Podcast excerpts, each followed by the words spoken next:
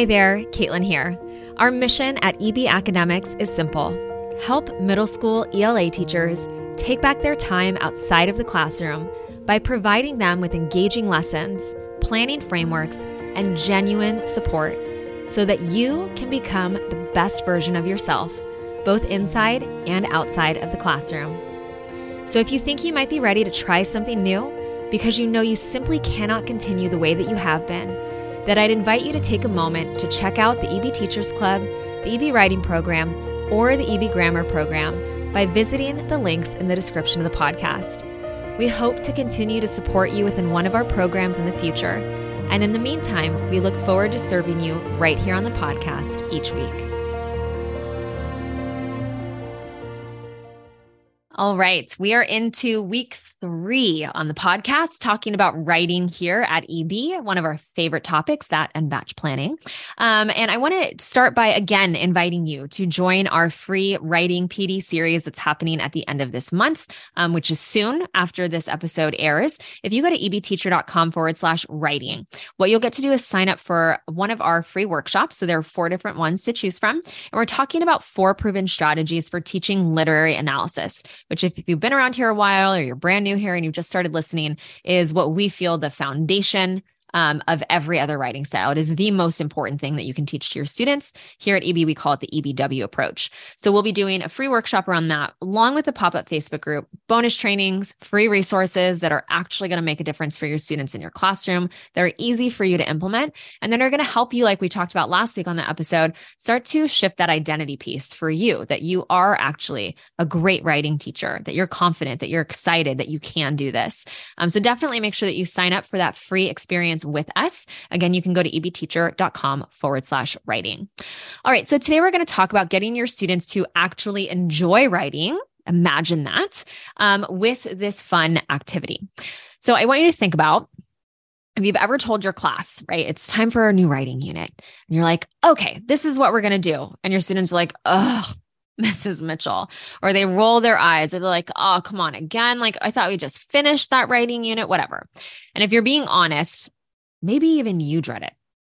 And now at the end of that writing unit, you've got 32 like meh, papers that you have to grade, random evidence, explanations that don't make any sense. I remember my first couple of years teaching high school and I did not have our EBW approach.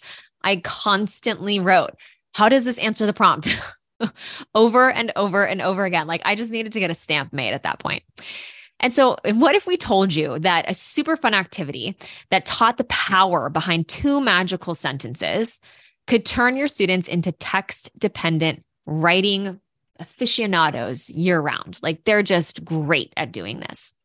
Because if your middle school students are like most, justification or explanation or analysis, whatever you want to call it, is a major challenge like if not the biggest challenge for them when it comes to writing convincing arguments and well organized papers. Like this might be like the pain point. And that's exactly what I was talking about. When I would write on my students' essays, how does this answer the prompt? It was because their evidence, I'm sorry, their justification was not explaining their evidence, right?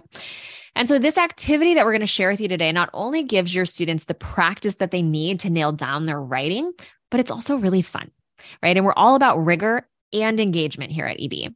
And it's one of those activities that when you see it scheduled in your plan book, like you're actually going to be excited to go to school that day. One of those activities where you're going to get a bunch of students asking you, Hey, can we do another lesson like that, Mrs. Mitchell? Or they're not going to want to go to PE or lunch or whatever it is. Like that is a huge win when it comes to teaching writing. And I want you to think about too, like, what does that do for your students when they actually enjoy a writing activity? Right? That identity piece that we talked about last week. And I want to point out that this activity is actually really versatile as well. So it's an awesome way to hook students as you introduce literary analysis writing at the beginning of the year, which is what we suggest. And it can also be used if your students are familiar with text dependent writing, but mm, maybe they just need a little bit extra help to make it stronger. So, Jessica, if you can break down the lesson for us. Yes. So, we're going to call this lesson the case of the stolen pearls. And I think if you just you know share that alone with your students it's already going to be like oh okay this is something a little different right it's not our typical writing assignment so you're going to tell your students that they need to solve a mystery and you're going to pass out a text and we're going to share links with you about how you can get this exact text and everything And so you give your students this story, the case of the stolen pearls, and you can read it aloud as a group. And I just want to tell you kind of the basics of it. So it's a story about a detective who's called into River Falls High School after Mr. Alvarez, the principal, reports his wife's pearl necklace missing from the school safe because he placed it there and then he was planning on taking it out later on for their anniversary dinner. But when he went to get it, it was gone. Now, at the time it was taken or it's missing, three teachers happened to have been on campus. And now they're getting called in for questioning. So students are reading all that and then they're meeting those three teachers and hearing the questions that are asked and like what are their alibis and all that good stuff. So after you read the story, you put your students into small groups and you tell them, okay, your goal is to figure out which teacher stole the pearls. Like it's just so much fun, right? And so now they have to go back in the text and they have to search for evidence to support their claim. You know, which teacher is the guilty one? And it really helps because you give students an evidence tracker. So they're not just taking random notes on a piece of paper. No, it's really organized where they have to write a claim. Such and such teacher stole the pearls. Then they have to search for evidence to support that. And then they're going to start justifying their reasoning. And I love this. They have to write actually two premises. So they have to come up with two reasons. They have to really dig deep in the text. And for each of those premises, they are coming up with an exact quote from the text. So it's keeping it relevant, it's keeping it focused. And then they write those two to three sentences of justification. So it's really helpful if you give your students that graphic organizer. It has helpful hints on it and it sets them up for success, right? It's going to make their discussion so much more focused, which means you're going to get better results from the activity. And what I love about this particular activity is there actually is a guilty teacher. It's not like this open ended question. There is one piece of evidence, actually, two pieces of evidence that point to the guilty teacher, but it's not so obvious on the first read. And so, what you can tell your students is yes, of course, you'll reveal the answer when they're done. But what's most important is that they're creating strong premises, they're finding relevant evidence, they're using strong justification. And what we like to tell our students is, you know, it's fine if you come up with the wrong teacher, the wrong guilty person as long as your justification is strong and it connects back to your evidence and it connects back to your claim, you're good to go, right? You've seen results from this activity. And it can be really fun to have students, you know, fill out their evidence trackers. And then what you do is you give them something called a case report. Honestly, this is just a text dependent mini essay. But because it's called a case report, it makes it a little more fun. You're kind of, you know, tricking them into doing some writing, but they're having fun in the process. And so students fill out their little case report. And then what you can have them do is share out loud who do they think the guilty teacher is and you can keep track of that on the board because it's kind of fun to see you know who is the actually guilty who got the right answer so, frankly, it's just an argumentative essay that they're doing. But again, because it's disguised as a mystery and because it's disguised with a case report, they're engaged. But they're sitting there, they're talking evidence, they're talking justification, they're debating with one another. They're saying, I don't know if that's the best piece of evidence or not. And isn't that what we want from our students, right? We want them having that discussion. We want them calling us over and saying, Oh my gosh, look what we found. Look at this piece of evidence. Do you think that's right?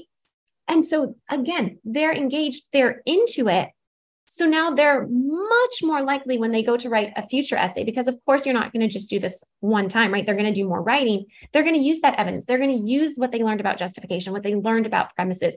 And it's all going back to that EBW approach that we talked about on the last episode. It all ties into that framework. You're just introducing it or using it in a different way for students. So I absolutely love this activity. I've done it with my own son actually. Last year I took um, my oldest Jameson and a friend after school, and we would practice writing because their school wasn't doing a ton of writing at the time. And we did this exact activity, and they were so into it. They were like sitting there debating with each other at the library. I had to tell them, like, okay, quiet down, like we're being too loud. And it was just so much fun to see their experience with it and saying, can we do another one like that? What else have you got? So I spoken like a true English teacher mom. right. Making and Jameson and his friend. I love it. Um, so you can actually grab this activity for free. If you're an EB teacher, it's in your EB marketplace. Just type in pearls and it should pop up. Um, but if you're not, you can go to ebacademics.com forward slash pearls and grab this free resource, download it, use it with your students. And if you do, which you should, um, let us know over on Instagram. Find us at EB Academics, send us a direct message or tag us in it um, on Instagram. We would love to see you using this activity in your classroom. All right. Again, reminder a bonus episode is airing on Thursday, which is special from the archives. We're airing some of the best of the best that we've aired in the past. Um, and then next week on the podcast, we will be talking about um, our wrapping things up kind of at the end of July as we head into our free ELA PD series, which again, you can go to ebteacher.com forward slash writing to sign up for. But we will be talking about increasing students' writing scores in 30 minutes or less. I like that title. All right. What's that about? All right, you guys, have a great rest of your week. We will see you next week on the podcast and make sure that you're signed up for that series with us, that free PD series on writing, because we're kicking things off very soon. All right. Bye, everyone. Bye, everybody.